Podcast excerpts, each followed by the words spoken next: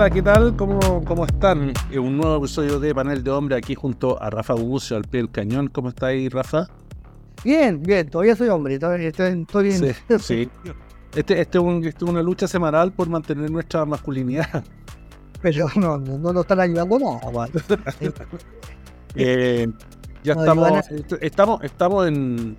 Este, este es un episodio pre-18, post Sí. 11, ya como. Igual es, es medio frívolo y, y- y tal vez es- feo decirlo, pero también es un alivio que pase el 11, ¿no? Así como. eh, después Sí. de toda cuestión como, como lúgubre, además que este año fue como tan raro, Hay digamos, tan, tan.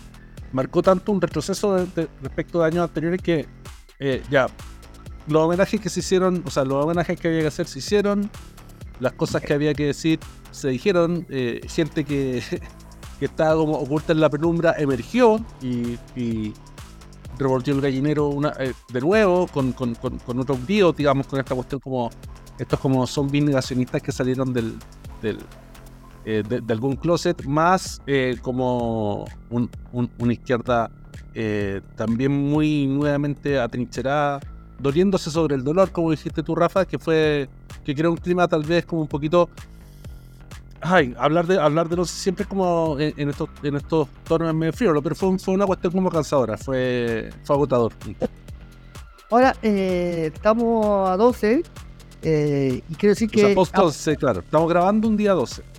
sí, eh, quiero decir que pasó hoy lo más importante para mi gusto del 11 de septiembre, que va a pasar posiblemente totalmente desapercibido porque el mensajero que lo está dando es el mensajero inadecuado, que es una carta de los presos de Punta Peuco, eh, que le mandaron a Gonzalo, Carre- a Gonzalo la Carrera, que es el mensajero más inadecuado de todos, digamos, eh, donde ellos reconocen haber, eh, haber atentado contra los derechos humanos y quieren eh, liberar a sus subalternos, a los oficiales y a los soldados, y llaman a su- a, su, a, a sus eh, jefes a pagar por los Sí, es una, es una carta que interpreta, o sea, y que firman los eh, suboficiales o, o- o los que, o los firmantes, lo hacen en representación de los suboficiales, soldados y funcionarios civiles de las Fuerzas Armadas, eh, condena, pagando condena en Punta Peuco por violaciones a los derechos humanos. Y, y- claro, y, y un llamado a que los, la- los altos mandos que tuvieron que ver y cuyas órdenes obedecieron a estos condenados,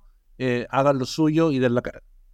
Para mí lo más importante que ha pasado en esto, en estos septiembre, por supuesto, que va a ser absolutamente eh, negado, o, o- no, sé, pues sí, mi, mi, don- dote de adivino no ha sido nunca muy bueno, eh, pero es todo lo contrario de lo que se anunció, que se anunció como que iba a ser la, en la primavera el negacionismo. Y, y- entonces, una vez más, la izquierda eh, eh, pelea contra un fantasma que no existe para no ver el fantasma que sí existe. Eh, entonces se, pelea contra el negacionismo, que solo he visto una sola declaración negacionista total, que ha sido la diputada Navellán, eh, y, no se, y no se niega algo que es mucho peor que el negacionismo. Una cosa es decir que Auschwitz no existió, otra cosa es decir que existió pero que estuvo bien, que es lo que dicen muchos defensores de Pinochet y, y de compañía, que en el fondo no niegan los crímenes, sino que los justifican. Eh, No, y, y hay otra, hay otra, hay, como línea de defensa ahí que es como no mató a todos los que tenía que haber matado.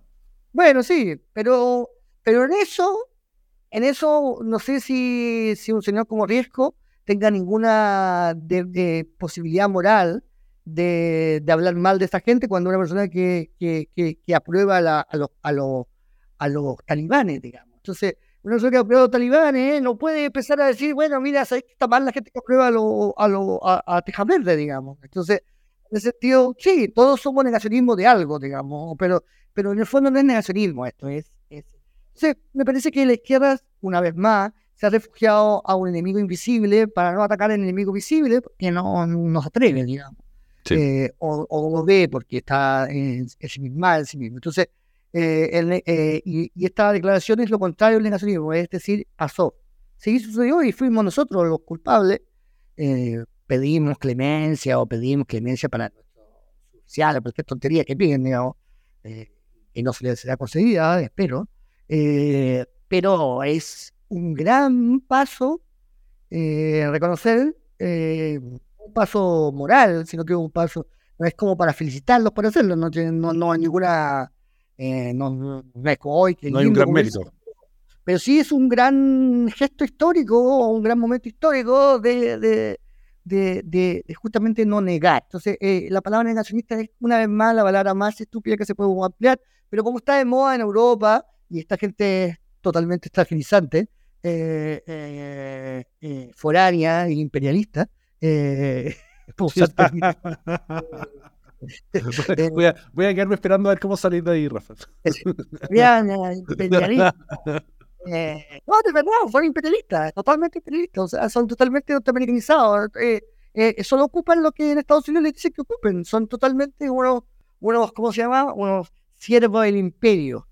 Oye, yo una vez, una vez estaba hablando de esto con, con un sociólogo, con, con, Eugenio Tironi, en una entrevista que le hice para un trabajo.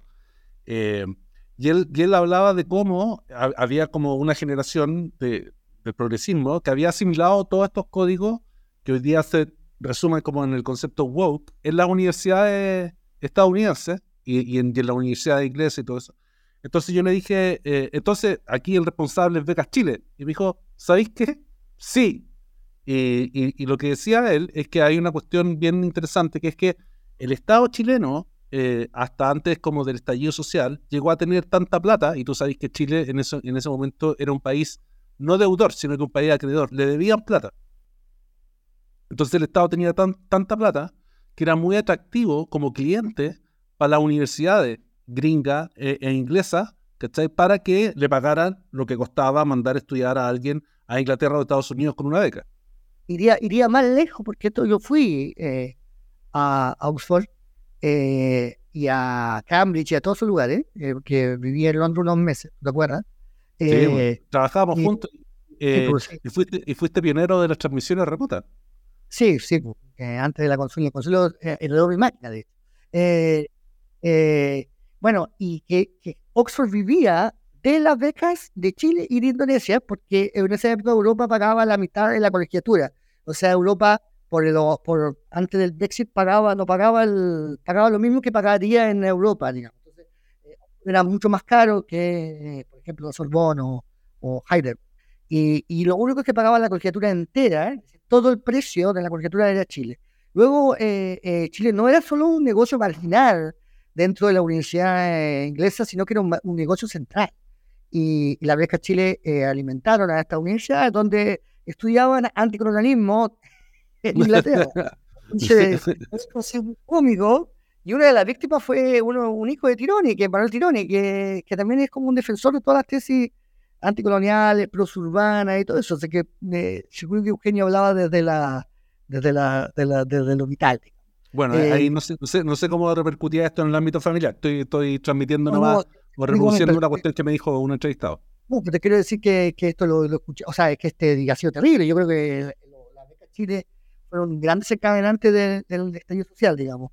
Eh, eh, y muchos términos que se han usado ahí han sido ahí, que era la raja, o sea, eh, por un lado era también maravilloso ver tantos chilenos en Inglaterra, era increíble, y llegaban ahí y eran muy buenos alumnos en Chile, pero claro, en Chile tú, tú respondes siempre como, como pruebas estandarizadas, A, B, C, y llegaba a Londres y en Londres todos son pruebas de ensayo. Y claro, daban botes. Después aprendí, porque eran gente inteligente y muchos de ellos han sido bastante brillantes. Eh, pero les, costaba entender la, la, la, la, respuesta de los profesores, pero las respuestas de los profesores eran irónicas.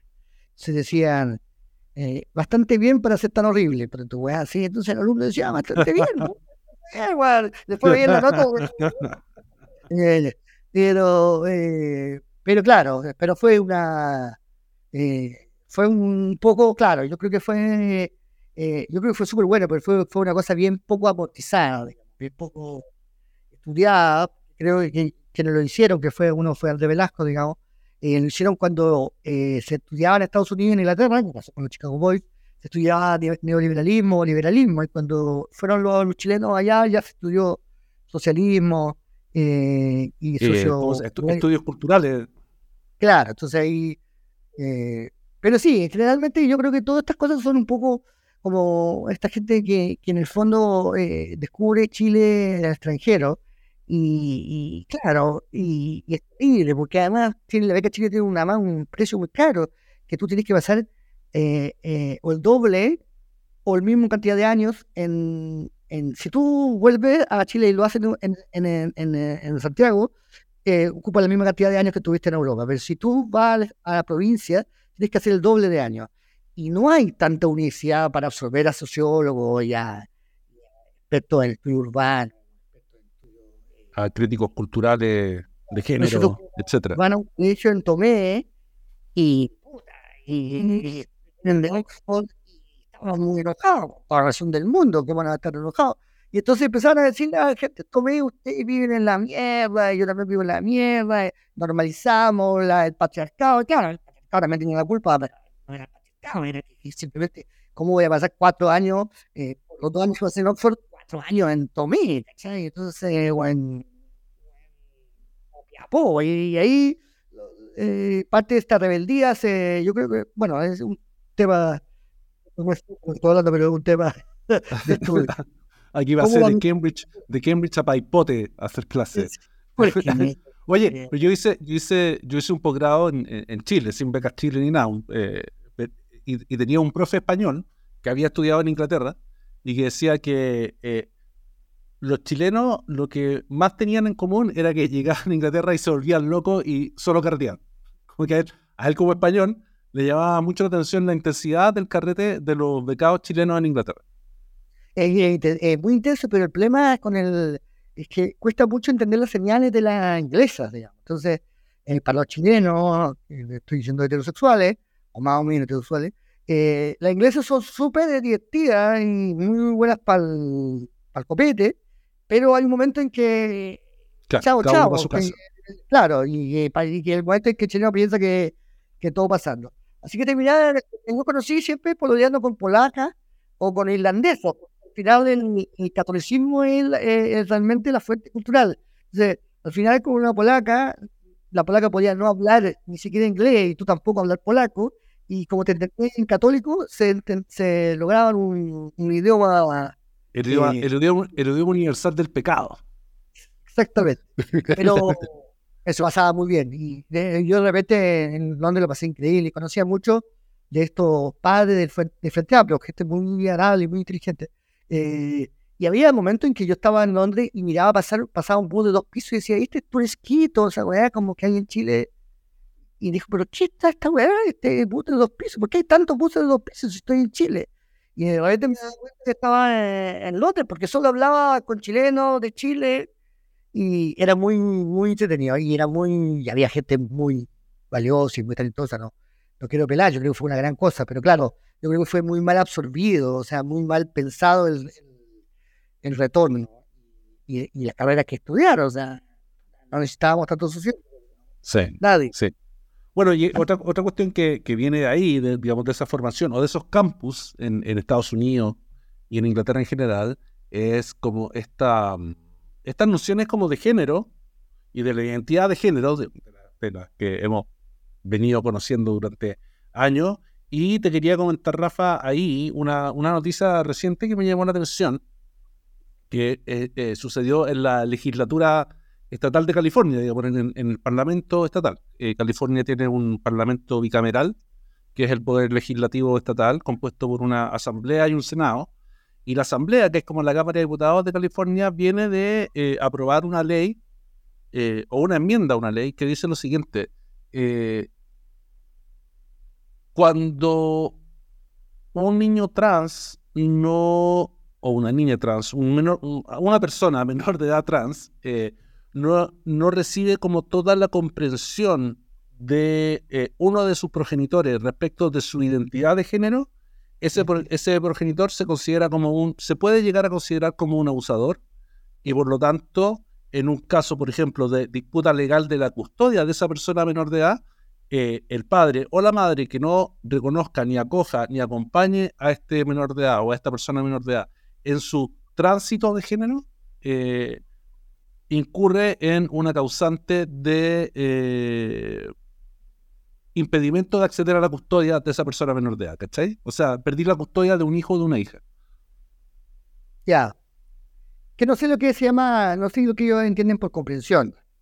Eh, eh, Digamos, lo que, lo que establece como el proyecto es eh, que si tú no accedes a aceptar esta identidad de género que expresa la persona menor de edad, un hijo o una hija, se te puede considerar como estar incurriendo en maltrato infantil, ¿cachai? Y por lo tanto, si estás en la disputa de la custodia de esa persona menor de edad, de ese hijo o de esa hija, eh, eso puede ser un causante para perderla, digamos, en un tribunal de familia. Sí, todo este tema... Estamos hablando, por cierto, de personas que no, que no tienen, que no han llegado a la adultez. Yo por supuesto, que creo que la comprensión y la, y la y, asumir que una persona esté eh, con un que tenga un género o, otro me parece súper eh, legítimo, digamos, no, no, eh, para mí eso no... Ahora, obligarlo por ley me parece que es como meterse en asuntos que son, eh, son, son muy delicados porque son equilibrios familiares, digamos, y es difícil darlo. Lo que me parece más, más peligroso y que ha sido discutido en, en España y en Inglaterra es el tema de, la, de los bloqueadores hormonales y los temas de la, de la los supresores, los supresores de la pubertad. Claro, los supresores. A mí me parece que ahí hay algo que es del orden del doctor Mengele, eh, eh, es una cosa eh, de experimentación en seres humanos que me parece muy, muy, muy, O sea, no tengo ningún problema con una persona mayor de edad haga lo que quiera, digamos. ahora puedo tener el juicio que también, no, no, veo una mujer totalmente operada eh, en operación de cirugía plástica, no sé, puedo jugar lo que quiera. Mi, mi, educación mínima me hace no decirle a nadie nada que no quiera escuchar o, o no sé que tenga la confianza suficiente para decirle, ni siquiera, ni siquiera ahí. Eh, pero sí siento que experimentar en menores de edad, eh, porque esto es un experimento, digamos, no sabemos qué va a pasar. no sabemos, no sabemos supresores hormonales qué efecto tiene a largo plazo no sabemos estas operaciones qué, tiene, qué efecto tienen a largo plazo, no, no tenemos idea, suponer. Me parece eh, que va a ser considerado eh, en el futuro como algo muy, muy grave, eh, que hoy parece... Y, y, estar así, que los propios partidarios se dan cuenta de ello y por eso apelan a argumentos de fuerza, en el sentido de, de, censurar o de gritarle. Supongo a mí no me tocará porque soy hombres, digamos, porque estas cosas, por supuesto, hipermisógenas, digamos, es hiper eh, eh, antimujeres, digamos, son las mujeres las que se ataca por esto. Son hombres atacando mujeres, hombres que, eh, pueden identificarse como mujeres, pero son hombres que atacan a mujeres, que atacan a mujeres con una violencia muy masculina, digamos, lo que lo que le pasó a la, a la autora de, de, Harry Potter es exactamente la violencia, es la violencia machista en su, en su estado puro, digamos. J.K. Rowling.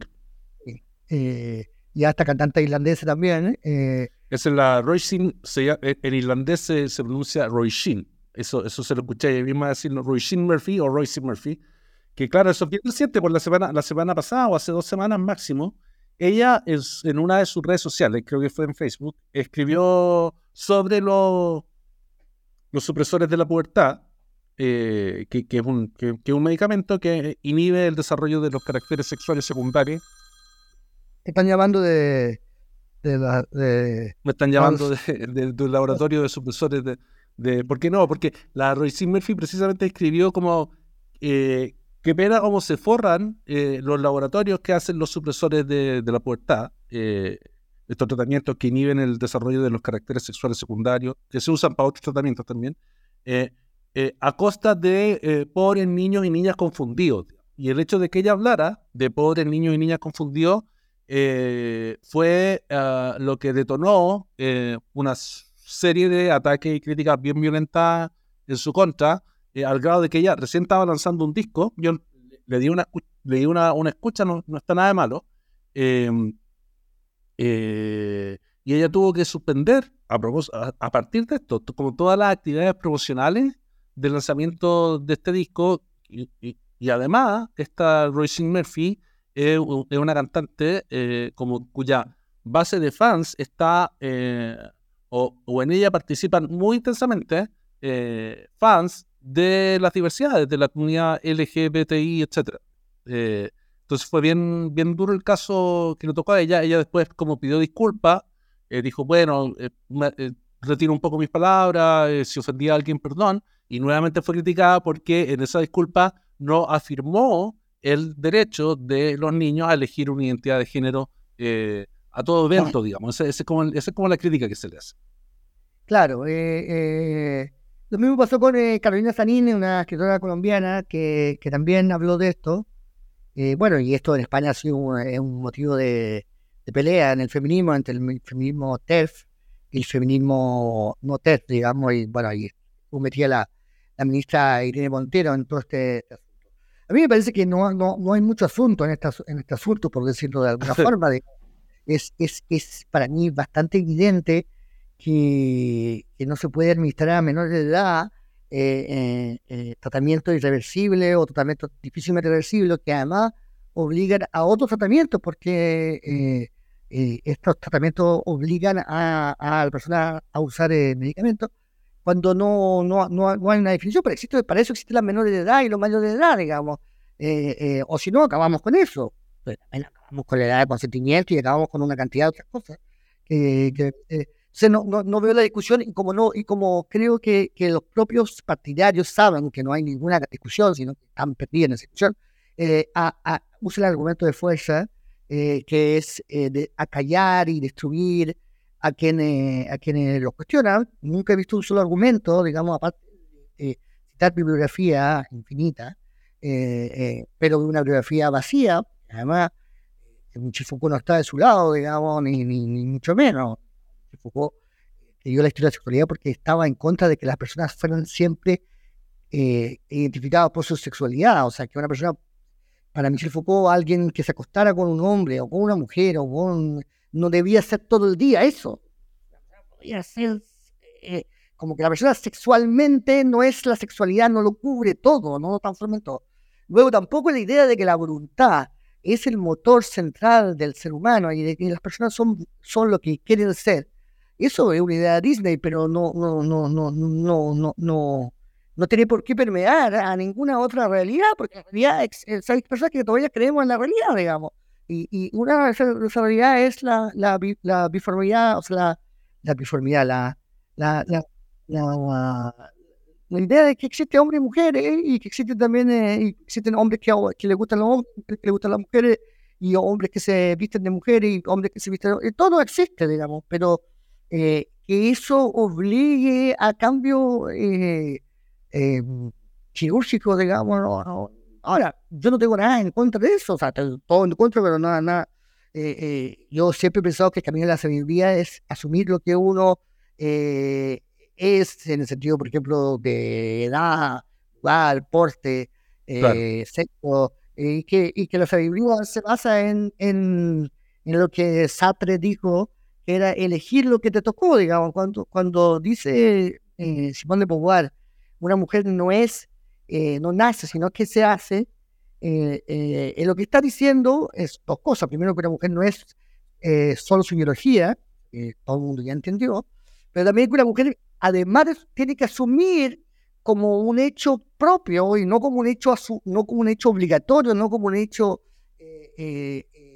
como se llama, fatal, su biología o su ser. Entonces ella, ella, su libro entero es asumir o aprender la mujer que ella quiere ser. Y, quiere, y entonces elige ser, ser mujer, no elige ser eh, chino, digamos, o, uh se me un lugar elige ser mujer y hace un libro entero de muchas páginas muy interesantes de ser mujer. Pero no es un libro que dice, oye, ya que nací mujer, bueno, no me gustó, voy a elegir otra cosa. No, yo soy, ya sé que soy mujer. Es una cosa que, que no, no elegí, pero mm. voy a elegirlo, voy a hacer como, voy a construir una elección de lo que no es una elección.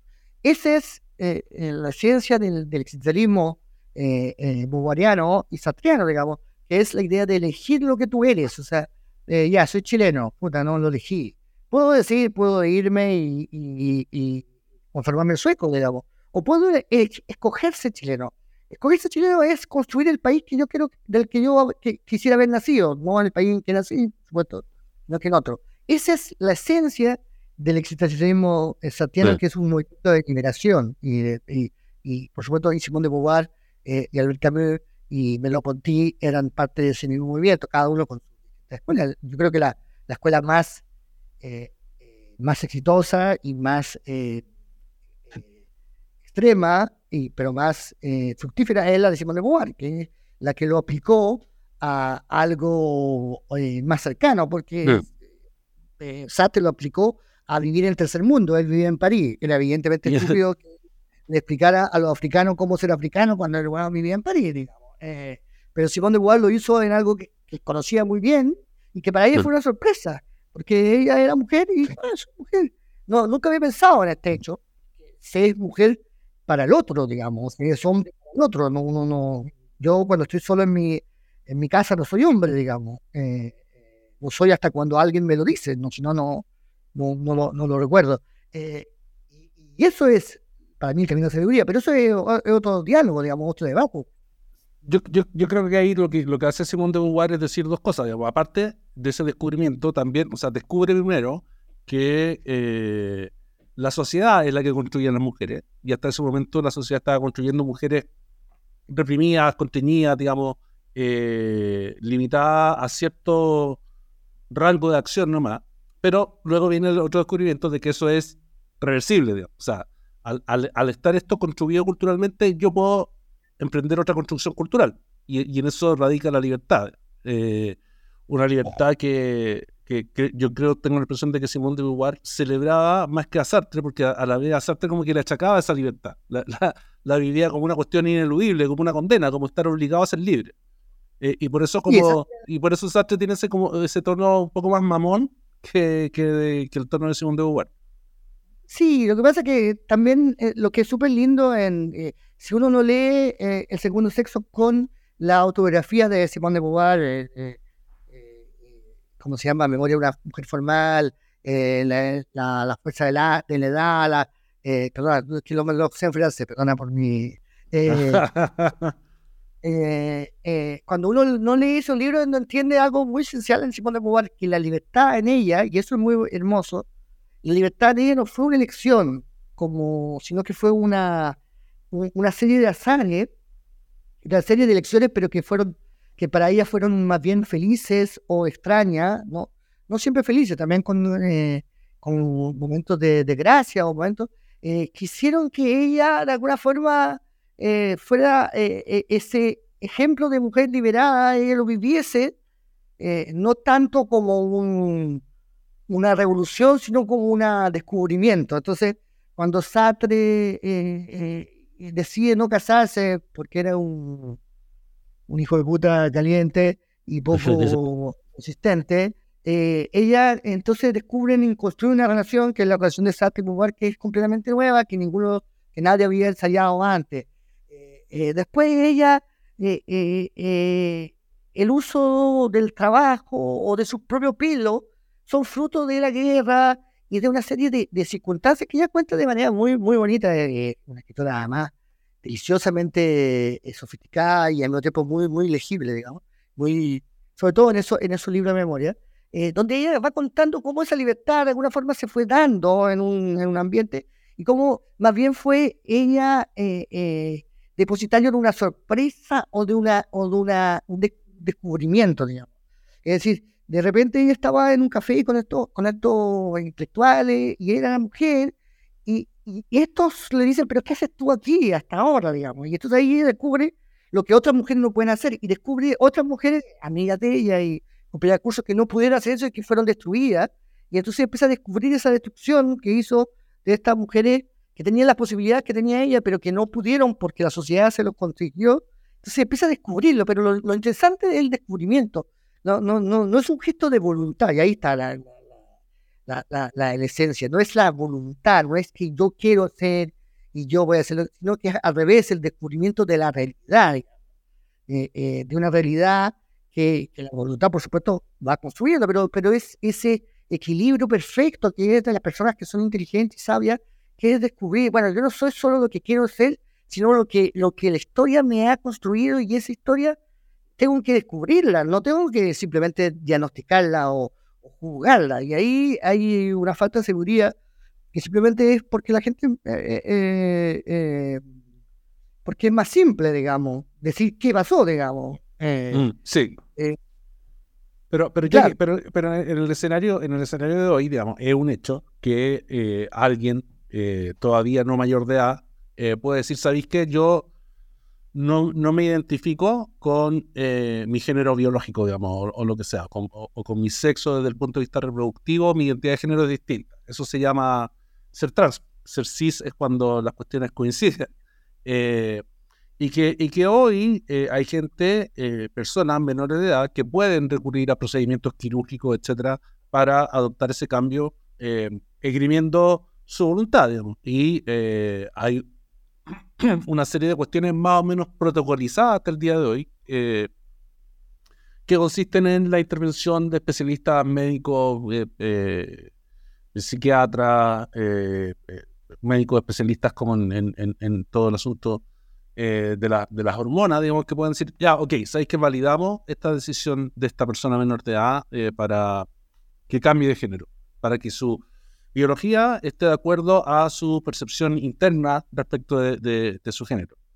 Y eso yo no lo criticaría, pero, pero sí me parece como más criticable la idea de que eh, en todos los casos estáis obligados a eh, asumir que esa es la única vía que recorrer, digamos que ese es el único camino a seguir, ¿ah? o eh, que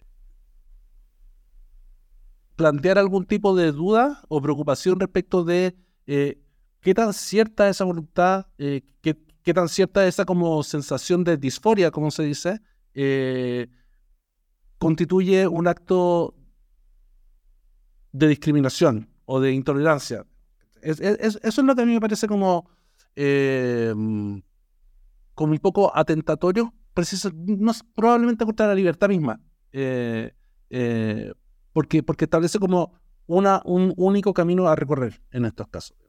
Entonces, yo creo estoy, que- no estoy en contra de eh, que menores de edad inicien ese camino, pero tampoco estoy en contra de la gente que plantea dudas al respecto. eh, lo que diría Simón de Beauvoir es que, es que la, la idea de menor de edad o mayor de edad no existe. Entonces también pues, estaría de acuerdo con, con, con- con que hubiera operaciones de menor edad y también estaría de acuerdo que hubiera sexo con menor edad y que hubiera pero, eh, una sociedad extremadamente eh, eh, preocupada del hecho de los menores de edad y me parece súper bien.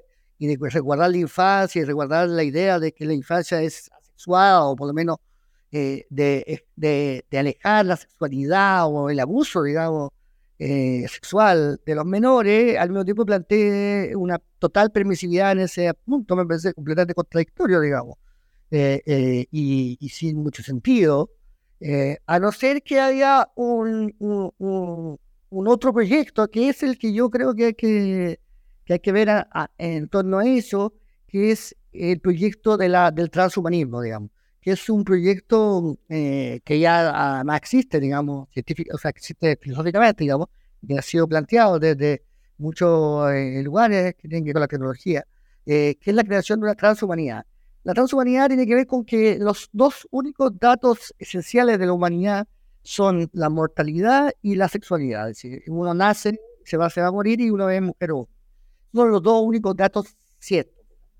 Si uno acaba Espérate, con pero un- dejaríamos, dejaríamos fuera, por ejemplo, la conciencia, porque, porque, habría, porque las máquinas también pueden llegar a ser capaces de desarrollar conciencia, o, Bueno, o- la- o también sería como... La conciencia, desde el punto de vista filosófico, la conciencia tiene que ver con, la, con, con esos dos datos. La conciencia con, humana, con saber que te vaya a morir finalmente. claro, si no hay conciencia humana, por eso no hay conciencia ética, hay personas que no van a morir, digamos. Y, y, y no hay sexualidad, entonces, es, es nuestra, nuestra idea de concepto, de, de conciencia nacen de esas dos concepciones, y se supone que también eso es lo que nos separa a los animales, la conciencia de la muerte y la conciencia del sexo. Eh, cada vez hay pruebas de que no es tan así, digamos que hay animales que también tienen conciencia de la muerte y del sexo, pero eh, al margen de eso es eh, la esencia de la humanidad es la idea de que vamos a morir y que vamos y que somos eh, de dos sexos. Si acabas con alguno de esos dos datos, el primero con el que se trató de acabar es con la muerte, digamos, se alarga la vida hasta niveles que ya hacen que la muerte sea dato eh, accidental, digamos. Hoy se murió los 150 años, puta qué pena, weón, pobrecito, no alcanzó a hacer nada. Eh, eh, eh, y si acabas con el sexo, acabas con los datos de la humanidad y luego crea, y ahora está el, segundo paso, que es la creación de la inteligencia artificial que permita que esa inteligencia tenga conciencia, pero sin la conciencia de la muerte y sin la conciencia del, sexo. Esa conciencia, que no tiene eh, materialidad física, o sea, que no puede morir eh, y no tiene sexo, eh, ¿cómo sería? Como si una conciencia que podría soñar, crear, pensar, pero no, no morir, tener sexo, ni pensar en el sexo, ni, ni, ser definida por hombre o mujer. Ese es el gran proyecto que hay detrás de todo eso. Entonces, eh, el asunto no es hoy que Pedrito o, Pablito se siente mujer, porque todo eso se puede resolver y yo, por supuesto que, hay que ver caso a caso y evidentemente que el caso de zona de género eh, eh, no, hay nada que hacer, digamos, tampoco hay nada, nada que juzgar. Pero el proyecto es el otro, por eso la rabia, porque lo, lo, es una rabia religiosa, no es una rabia, eh, eh, no es una rabia, hoy me duele, me sufre, sino que es una rabia religiosa, es una rabia eh, integrista, que tiene que ver con el gran proyecto transhumanista que creo que está ahora un poco de baja, por culpa de la, de la, de, de la crisis económica y de la, y de la, y de la pandemia, pero ese, ese gran proyecto es acabar con la muerte como una, un dato y acabar con el sexo como un dato. Eh, al acabar con esos dos datos, tú acabas con la idea de la humanidad, es lo que el pelado Harari está tan preocupado, digamos. Eh, Harari se llama, ¿no? Yuval Noah Harari, sí. Sí. Eh, y eso es lo que Harari siempre está diciendo, que se va a acabar la humanidad y se va a acabar la humanidad, porque él sabe de que ese proyecto transhumano existe, digamos, ya está eh, en desarrollo. Entonces, si tú creas un cerebro humano con todas las cualidades de un, humano, pero sin la muerte y sin el sexo, ¿qué pasaría con ese? Porque ese, ese, ese cerebro transhumano sería un cerebro eh, superior, por supuesto, no, no, no estaría limitado a, los límites que nosotros conocemos, pero sería superior, pero no tendría ninguna ética, porque la única manera en que, por ejemplo, yo puedo no matar a alguien es porque pienso que me van a matar a mí, si no, ¿qué me importa a mí? Si yo soy eterno, entonces ese cerebro transhumano, que sería un cerebro eterno, eh, divino, eh, construir una nueva especie. Esa nueva especie, por supuesto, transexual. Eh, eh va a poder decidir, va a ser más, más que operada o no, va a ser no binaria, porque los computadores son no binarios.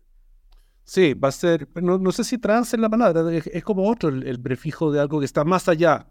sí, de... binario. Claro, algo así, como la, la, humanidad postbinaria eh, eh, que nos espera. Eh, ya, pero ¿tú le ponís ficha a ese futuro o preferís seguir siendo humano? No, no, yo no, le pongo ni ficha ni ficha. O sea, si, si e, en ese futuro yo no tengo ningún lugar que hacer, o sea, es decir, no le pongo ficha, no, no, es problema de ficha o no, o sea, estos son mis enemigos, digamos mis enemigos no porque sean mala onda o porque no quiero, digamos, no, no, estoy diciendo los trans, y mucho menos, estoy diciendo el, mm. el poshumanismo o el transhumanismo. Es un, es un límite que, que, que, que, me parece súper bien, pero, pero, pero mi gusto por el futuro, por el futurismo, digamos, no me llega a, a, a querer algo que me va a destruir, digamos. Como, sí, estoy súper feliz que gane la guerra eh, eh, contra Chile, no sé, pues, Uruguay, maten a todos chilenos, no, no puedo estar. Puedo escuchar que los uruguayos son mejores que nosotros, pero no, no, no, no, no, no, no hay, no hay para nosotros ninguna posibilidad de sobrevivencia a no ser ser esclavos de estos cerebros eh, poshumanos, transhumanos.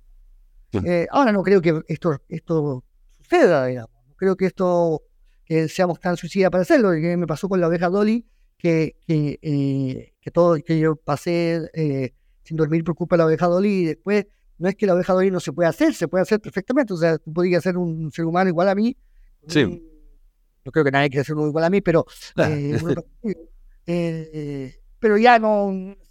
los humanos tuvo como que cacharon un límite. Entonces no, no, porque la oveja, la oveja Dolly se va a morir igual. Pues. Sí, eh, de, hecho, murió, murió, murió esta semana el creador de la hoja también. ¿También? Sí. ¿Y no hizo, no, no, está, no, sé, hasta el momento no apareció ningún clon de él. Claro, pero bueno, por eso creo que la película de Oppenheimer, tiene tanto, tanto éxito, porque creo que bueno, está, eh, Oppenheimer no está hablando de la bomba atómica, está hablando de esto. Eh, eh, está hablando de inventos, cuando un invento, cuando un invento tecnológico puede poner en juego el concepto de, la, existencia, y eso es lo que este viejo o este irlandés están poniendo en juego. Por eso la película tiene, por eso lo que se hizo ahora, porque uno diría, pero la bomba atómica ya no es problema, digamos. ¿Por qué lo hicieron esto en el 64? Digamos? Claro. Eh, ¿Qué hacen ahora esta película? Porque ahora es el tema. Eh, pero no es el tema con la, oveja, con, la bomba atómica. El tema es, hay un invento hoy tan peligroso como la bomba atómica eh, que pone en cuestión eh, los datos de lo que es humano o lo que no es humano, digamos. Y es, eso, si yo fuera francés y hubiese escrito esta weá, vendería millones y estaría en el Puerto Idea, pero como soy... estaría en Puerto Idea, por lo menos Antofagasta. Bueno, por eso Oppenheimer tiene, tiene estas alusiones a Prometeo también, pues, con, las que parte. Claro, que le roba el fuego a los dioses, digamos que... Pero ese es el tema, y de hecho, por eso la huelga de Hollywood también tiene que ver con eso, como que realmente hay gente que se ha dado cuenta que, que el progreso, que ha sido como una cosa que todos nosotros queremos y que todos nosotros eh, deseamos, tiene un límite que ya puta, que no sabemos, que si de traspasarlo ya, eh, eh, eh, ya no hay nada después, digamos. Entonces, yo creo que estamos todos en esa, en esa quemada. creo que la pelea no binaria y transexual pasó un poco de moda. porque pasan también otras cosas que digamos que son como lo contrario, que cuando hay crisis, cuando hay hambre, cuando hay, ¿cómo se llama?, pandemia, la forma de organización heterosexual eh, unifamiliar resulta ser la única que funciona, más o menos. Entonces la gente vuelve a eso. Pero, sea, no creo que una familia ahora con, con el sueldo, con los que se gana en Chile y llega tu hijo a decir, yo quiero cambiarme de sexo, tienes ya, no hay, no hay comida para comer, no, no, le me vaya a guayar, ¿cachai? No, no. Pero uno cuando, cuando vuelva el, el progreso tecnológico y el progreso del capital, cuando vuelva la reactivación económica, que va a volver en dos o tres años más, eh, eh, va a haber ese problema. Eh, si esa barrera se puede traspasar, la barrera es la mortalidad, digamos. Mm. Y puede haber una, si, puede haber una ética que diga, yo voy a morir y tú no. y yo no, yo voy a morir y tú, y tú sí, puta, ¿cómo te puedo yo conceder derechos? A no ser que yo sea muy buena persona, pero, pero ¿por qué voy a hacer si tú no, si tú no, si, no estamos hablando del mismo idioma, digamos. Sí, ahí, bueno, Philip K. Dick, el autor de la novela que inspiró, el cuento que inspiró a Blade Runner, que se llama Sueñan las ovejas con androides eléctricos. No, Sueñan los androides con ovejas eléctricas. Eh, tiene dos cuestiones. Pues en el mismo, en el mismo Blade Runner, los replicantes desarrollan esta conciencia de su muerte, digamos, y quieren, y quieren conocer a quién fue su creador.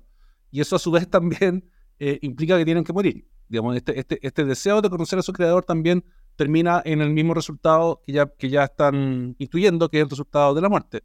Eh, también Dick tiene eh, otra, otra, otra novela donde se descubren métodos de potenciar la capacidad cerebral de los humanos, ¿cachai? Como con, a través de ciertos tratamientos y medicina a, a los que tienen acceso solo los que tienen más lucas. Eh, en lo que plantea de nuevo esta, esta pregunta, porque ¿Quién, ¿Quién va a estar como más, eh, quién va a tener más derecho a esta, a esta posthumanidad? Eh, ¿Va a ser igual para todos o la van a tener solo aquellos que tienen los recursos? Por lo tanto, habría como una nueva, una nueva dimensión de la lucha de clase, digamos, que una, que una lucha de clase posthumana entre los humanos que quedaron resacados y los posthumanos que están como en esta otra, en esta otra esfera, una esfera como con un upgrade. Pero, eso ya existe. Eso, eso ya es, eso como siempre pasa con el con eh, Philip K. que yo no he leído nunca porque la ciencia ficción me, me, me, cuesta mucho, pero, pero sí, eh, eso ya existe, o sea, eh, ya hay tratamientos médicos y, y cirúrgicos que hacen que la vida, por supuesto que no, te, no, no, no, pero que morir sea algo bien eh, bien, eh, eh, bien circunstancial, digamos. O sea, como te digo, eso de hoy se murió, tiene 150 años, no, no hizo nada. claro. ¿Qué? Que se tenía que morir nomás. No, si, la muerte, si la muerte llega cuando llega, no, no, avisa. como, entonces, eso ya es un hecho, digamos, que la, que la lucha de clases se da, y de hecho existe ya en Chile el hecho de que una persona, en mi primo Marco siempre lo decía, una persona en Renca vive 20 años menos que una persona en Vitacura. La verdad es que decía esa weá siempre. Eh, de hecho, hasta. hasta claro, pero bueno, ¿para qué, para, qué, para, qué, ¿para qué vaya a querer vivir 20 años más en Renca también? sí, o atrevería a decir cuál. Ya, pero qué hago así. Eh, eh, pero no, no, me, no me atreví a decir. No, pero... un, saludo, a todos nuestros auditores de Renca, los queremos mucho. Sí. Eh, no, además Renca ahora es el, el, nuevo, el nuevo Vitacura. El Vitacura el, el, de la De Santiago Poniente. Pero no, lo que quiero decir es que es que es que eh, sí existe esta lucha de clase, digamos, de quién va a vivir más años y quién va a vivir con mejores tratamientos. Y, ya la medicina está haciendo eso. Claro, la, la inmortalidad todavía no ha prohibido. Pero lo lindo de Blarrar en la película, que no, no leí el libro, es cuando los replicantes mueren y ven la belleza de morir. Y entonces para mm. ellos es como un, lujo morirse. Eh, el, el, lujo de conocer la mortalidad. Y yo creo que eso, eso sí puede llegar a pasar, como todas las cosas de Philip K. Eh, puede llegar a pasar de que, eh, como toda nuestra historia, nuestra biografía, nuestra literatura, nuestra cine está hecho con la idea de la mortalidad, alguien que esté fuera, fuera de la mortalidad empieza a decir, oye, no entiendo las películas.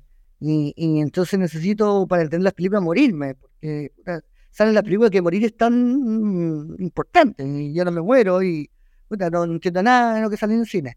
Qué em, aburrimiento, o sea, claro, sería como qué aburrimiento este de no morirse. Esta gente, esta gente que se va a morir lo pasa mucho mejor. Probablemente sufre, pero, pero tiene como experiencia mucho más intensa no hay, no hay, no hay ninguna experiencia intensa posible, yo creo, en la inmortalidad. No, sí, sí. De hecho pasa un poco eso con los con los jóvenes para volver en el, al, a, a, Chile, digamos. Como eh, con, con, la, con Lupe y con el golpe, como puta, esa experiencia de la mortalidad o, de la, o del riesgo o de la aventura o de la revolución. Es algo porque eh, sí, como te digo, si vivir toda la vida entre pura langosta y pasando la raja, todo el mundo quiere. Eso no, nadie se negaría. Pero es una, una eternidad de, de, de, de privaciones, aburrimiento y horror, digamos. No es que las nuevas generaciones están viviendo una vida eh, privilegiada, sí están viviendo muy largo, digamos, pero eh, me pasaba eso como que siempre nosotros los, los viejos jugábamos los jóvenes de manera muy injusta porque decían es que Julián se va a ir a Nueva Zelanda y no, no ha terminado su carrera. Pero se va a Nueva Zelanda porque no tiene dónde más ir, o sea, porque no tiene casa, porque no tiene nada, o sea, no tiene proyecto y, y va a estudiar periodismo y no va a ser dueño de ningún diario porque no existen los diarios y no va a ser. Entonces, esa, esa, esa eternidad sin eh, acontecimiento eh, es una condena, eh, es como una condena eh, en que la, la muerte se transforma en, un, en algo que nadie desea, porque nuestra generación eh, le enseñó a, la generación más joven que la muerte es lo indeseable, o terrible, o lo, o lo, o lo peligroso, pero no le enseñamos, pero a mí no le enseñamos ninguna alternativa, porque no existe otra alternativa. Entonces, como, eh, no, cabrón, no te moráis. Uno está en la cuna del cabro chico, despertándolo cada 10 minutos para que no tenga muerte súbita eh, y, el peor insulto que puede ser un niño o un joven es morirse, un insulto. Eh, no es tratado como un accidente, yo como, hiciste esa maldad, te, te moriste, me cagaste, la vida. Ya, los cabros no se mueren, eh, viven más años, comen mejor, viven mejor, pero no hay acontecimiento, y al no tener acontecimiento, entonces la vida tiene ningún hecho dramático, digamos, está la prohibición del hecho dramático. Ayer estuve viendo, porque soy un vicioso, el, documental de, de, Pato Guzmán del, del País Imaginario. Y era eso. Es, es el documental sobre el estallido, ¿no? Sí. Era gente que estaba con un acontecimiento. una weá que, que, puta, que pasó algo, ¿cachai? Pasó algo y sus vidas, y sus vidas tuvieron como algo, ¿cachai? Ah, una no pasó nada. intensidad. Claro, no pasó nada, pero por lo menos Pato Guzmán lo respetó un rato, ¿cachai? bueno, no sé, pues, era mejor que cuando Pato Guzmán les decía, Chile, este país se transformó en un gran supermercado. Nadie compra, todos compran, todos venden. Claro, ese, eso era una lata. Ahora te dice que no, que eres un joven lleno de sueños, como él tenía sueños. Y, pero, pero es como una búsqueda de un acontecimiento que, que de alguna forma marque la vida. Eh, y claro, también creo que en cierto sentido la, la transexualidad es la, bien la búsqueda de un, de un acontecimiento, digamos. Es como decir, en esta vida, en esta vida en que yo fui, nací hombre o mujer, ya eh, no, no, no, no, encuentro nada, busco en otra un acontecimiento, que me parece algo completamente en ese sentido cuando se trata de un adulto, absolutamente respetable, aunque no... Eh, pero, ¿qué voy a decir yo? También yo me dediqué a la literatura, no sé, o a huevadas imbéciles también, o inteligentes también, no sé. Eh, tampoco yo soy un hombre libre de, y tú tampoco, de esa búsqueda de, de, de una weá que te cambie la vida, digamos. De una, de una, de un, de un, de un destello que estáis buscando como eléctrico en la vida. Claro, y en ese sentido yo no, no puedo juzgar, puedo, puedo, puedo hablar desde, desde mi prejuicio, eh, eh, ¿cómo se llama? Machista o ¿cómo se llama esa weá? Eh, caníbal, no sé cómo se llama los weones como nosotros caníbales o no sé, no. No sé, gente, gente, buena onda, digamos. Bueno, yo pero si, he estado con muchas personas eh, que son transexuales y todo, puedo decir, bueno, mira, no sé, eh, eh, para mí me resulta muy difícil esa elección, pero también. Sí. Pero también es una elección, no sé, no sé, la, la en ese sentido, eso es súper satriano, digamos, es la, la libertad. Lo que sí es poco, poco, muy poco satriano, digamos, es la elección sin, sin, sin, sin, sin pago, digamos, sin, sin ¿cómo se llama? Sin, mm. responsabilidad de ningún tipo, digamos.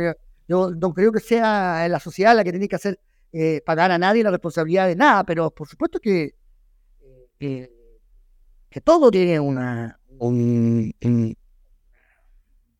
contexto, digamos, un mundo, entonces, no sé, como esa weá como esperar. Que pasa muchos weones que se cortan el pelo, weón, y se ponen moicanos, y se ponen la weá roja, y esperan que nadie los mire, ¿eh? No. Por supuesto que nadie te tiene que golpear o sí. nadie te esté mirando. sí. Oye, yo pensaba que yo pensaba que si asumimos que eh, estamos viviendo tiempos como caracterizados por esta búsqueda eh, de intensidad en una, en una vida y en unas condiciones que tienden a negar el acontecimiento, porque eh, eh, como en esta ilusión de eternidad, los acontecimientos son contradictorios con, con, con, una realidad eterna, ¿no? Con una realidad donde la muerte está ausente.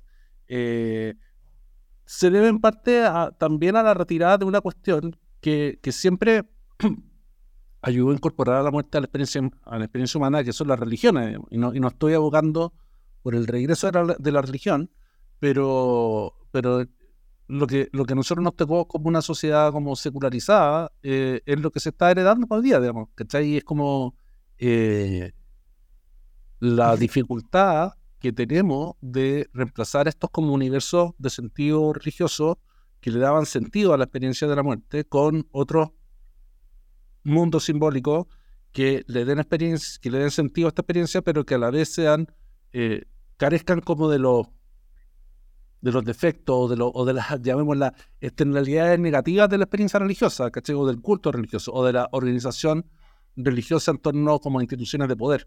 Entonces ahí tenemos, tenemos un vacío que yo creo que también explica eh, varias de, de las cosas que estamos hablando ahora, eh, el cual es muy difícil de llenar. Eh, bueno, es que ahí, y ahí los que no nos están odiando por, por pueden decir, ah, pues estos guanes son ya, como pueden decir, ya, estos guanes están enfermos. Eh, yo creo que ese es el tema central, digamos. Por supuesto que ese para mí es el tema central de todo el asunto, que es el tema de la, de la, de la muerte, de la opresión, la muerte de la religiosidad, no la, no la cristiana, que me parece la, mejor de todas, pero todo eso es un tema personal, digamos. Eh, pero sí, creo que ese es el tema central. Para mí eso es evidentemente que ese es el... Eh, y es un, fin, es un fin de un ciclo muy largo. O sea, desde que la religión cristiana eh, tomó por asalto, lentamente, pero no tan lentamente tampoco, el, el imperio romano, son dos mil años. Estos dos mil años se están acabando. En 2000 y, y tanto. Em, y menos 2000, siento. Eh, eh, eso es, ese, es, es el fin de algo, ¿no?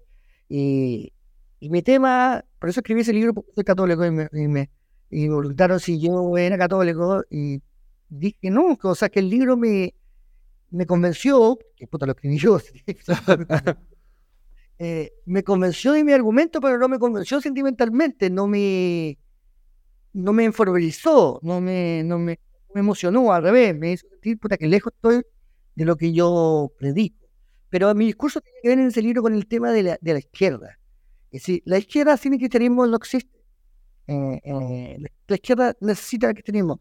Y la izquierda eh, podía jugar contra el cristianismo cuando el cristianismo era tan fuerte que podía inventar su cristianismo B, el cristianismo radical, o el cristianismo socialista o comunista, digamos. Podía hacer tan fuerte que te digo que me puedo puta, el agua es tan grande que pues, me puede llevar un pedazo de agua y, puta, pero si el río está seco, no hay agua que llevar, entonces se acabó el, el río.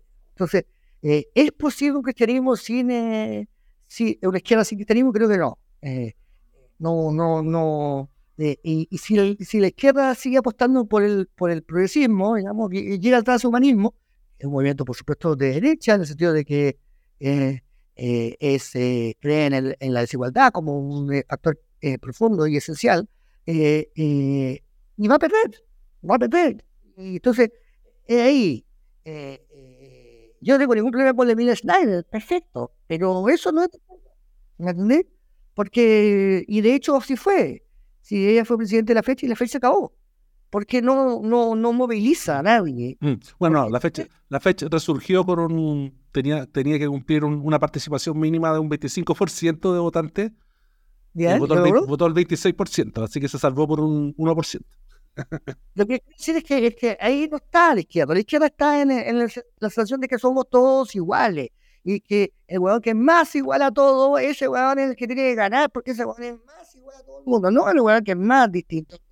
Ese huevón eh, para eso está la derecha, digamos, está lleno de gente extraordinaria, la derecha extraordinaria para mí y para mal. Eh, eh, entonces, ese era mi debate, en el sentido de que sin una fe profunda no hay tiempo. Y yo veo ahora el presidente Boric es un líder que es cristiano en todo, menos que no es cristiano. Ah, que porque vive en concubinaje y no tiene hijos, pero eso nunca ha importado nada, ¿me cachai? Eh, Claro, puta, eh, el Papa podría bendecirlo. Eh, sí, ¿cachai? sí aunque yo lo veo un poco distinto, Rafa, porque, porque yo no, no creo en, en, las virtudes de la práctica de la moral cristiana. Me, siento como medio. pero, pero eh, desde el punto de vista de, de, esos valores como progresistas de los que habláis tú. Yo, yo no me siento demasiado cercano a esos valores, creo que eh, como que el, dogma de la solidaridad también tiene sus problemas, el dogma como de la igualdad como valor esencial creo que también tiene sus problemas. Eh, pero tiene su problema. Pues, eh, pero, pero, pero sí lo que, lo que creo es que había un como un contexto, como un soporte religioso, como, como una atmósfera religiosa en la que todos vivimos, creyentes o no, que transmitía como cierta ciertas pautas de sentido para las experiencias vitales y para las experiencias vitales más importantes, para nacer, para casarse, para reproducirse, para morir. Y eso, tanto a creyentes como a no creyentes, se ha desaparecido de su contexto de vida, ¿cachai? Sí, pero quiero decir que, que por ejemplo, la igualdad. Igualdad es, insostenible. Eh, eh, eh, no se puede sostener que somos todos iguales, se ve que no, ¿cachai? Pero si somos todos iguales ante un Dios, que más que todos nosotros somos iguales, o sea, yo, yo, no soy igual a, no sé, pues, puta, siempre, son malos los ejemplos, pero que no voy a hacer ninguno. Eh, eh, eh, pero sí ante un Dios, sí, ¿me entendí? el anarquismo, la idea de que nadie tiene que obedecer a ningún poder. Solo es posible si hay un poder superior, porque si no, puta, no, no, ¿cómo no voy a, cómo voy a, entonces, eh, la idea de que, de que un tipo que gana 400 millones más que yo y que es más grande y más guapo y más todo, es, igual a yo o inferior a mí, solo se puede sostener en una, idea, una institución religiosa. Sin institución religiosa, por supuesto, se acaba esta. O, o en, una, en, una, institución política como la democracia, pues, donde, el voto tuyo es igual al voto de ese millonario. La democracia no existe sin religión. No, no. Eso lo entendió muy bien eh, eh y lo entendió muy bien Montesquieu después. O sea, no, en Tocqueville. Pero Robespierre lo entendió muy bien. Le, le, le, cortaron la cabeza por eso, weón, porque se instauró una religión, la religión del ser supremo. Pero es evidente que no existe esto sin, sin un sostén religioso. Y, y, y, la democracia no existe sin sostén religioso. Eso es, eh, es, es bastante evidente. Y por eso, por ejemplo, los franceses sufren mucho, porque los islámicos le están recordando eso. Están todo el tiempo diciendo, usted me están ofreciendo algo sin sostén religioso, una, religión, una igualdad, una justicia social, pero sin religión, y lo otro me están ofreciendo no igualdad, no nada, pero con, con Pero todo el combo religioso. Ya, si ustedes no son capaces de hacer reconciliar esta religión con la igualdad, entonces yo voy a elegir la religión. Que además tampoco me van a quitar lo otro, entonces no, si exploto cada cierto tiempo, un hueón explota y se acabó, sigue llegando el seguro social. Entonces, eh, la idea, la apuesta liberal eh, o eh, sin un sostén religioso no tiene ningún eso, no tiene ninguna ninguna posibilidad. Los americanos lo tienen mucho mejor que, que, nadie. Y, pusieron a Dios en y pusieron a Dios en los billetes, a partir de la Constitución. nunca se atrevieron a hacer esa tontería que hicieron los franceses pero tampoco, pero ahora tienen un problema de que la religión en Estados Unidos ha, entrado en, un, en una idea de una religión que es anticristiana, pero cristiana. O sea, que es cristiana en los papeles, pero anti, anticristiana en, en los hechos. Ahí están ellos en, ese embrollo. Pero el embrollo ahí lo, lo, lo, complejizaron un poco, en el sentido de que no es como la a religión contra la religión, sino que la religión contra. Eh, pero muy interesante. Sí, son dos cuestiones, son dos religiones en el fondo que yo creo que están ahí confrontándose en, en, la actualidad en Estados Unidos. Ya, Rafa, voy a, vamos a escuchar de nuevo este capítulo para saber cómo llegamos hasta acá. No sé, pero. no sé. Eh, puso muy bien hablando de esta weá sin sentido. Y voy a aprender a decirlo en francés para que me inviten a, algún. Ah, ¿todavía, todavía, hay, todavía hay programas culturales en Francia que eran como en, los horarios Prime. No, ya no. Cuando, cuando, los filósofos eran como estrellas de rock. Sí, pero en Francia estas weas son de izquierda. yo escucho en Francia son unas weas, Era, era, era el, el, Tata, o sea, no, eh, negacionismo en serio, ¿cachai? Esa, negacionismo, pero que, que, que, que se deduce, o sea, que gente que no niega nada, sí, y sí, hizo todo, pero estuvo bien. Ahí, ¿Qué voy a decir, con madre? Si tú escuché que estuvo bien, o sea, ahí me quedo callado nomás, no, y son terribles, o sea, eh, el tema de la raza, el tema de los árabes, ya no tienen ningún empacho en decir que se tienen que ir. Como, bueno, eh, Yo siempre antes pasaba que me decía, hoy en Chile el debate está a la derecha. Eh, un tipo como Fernando Villegas en Francia sería de extrema derecha. en Chile como, era como izquierda. Pero ahora Fernando Villegas en Francia sería bueno, un comunista, ¿cachai? ya, Rafa. Increíble. Bueno, hablemos. Nos vemos, nos encontramos, nos encontramos en el próximo capítulo para seguir, para seguir con Fernando Villegas invitado. Fernando Villegas como invitado, ¿ah? no lo descartes. Wow, Nos vemos, un abrazo, cuídate.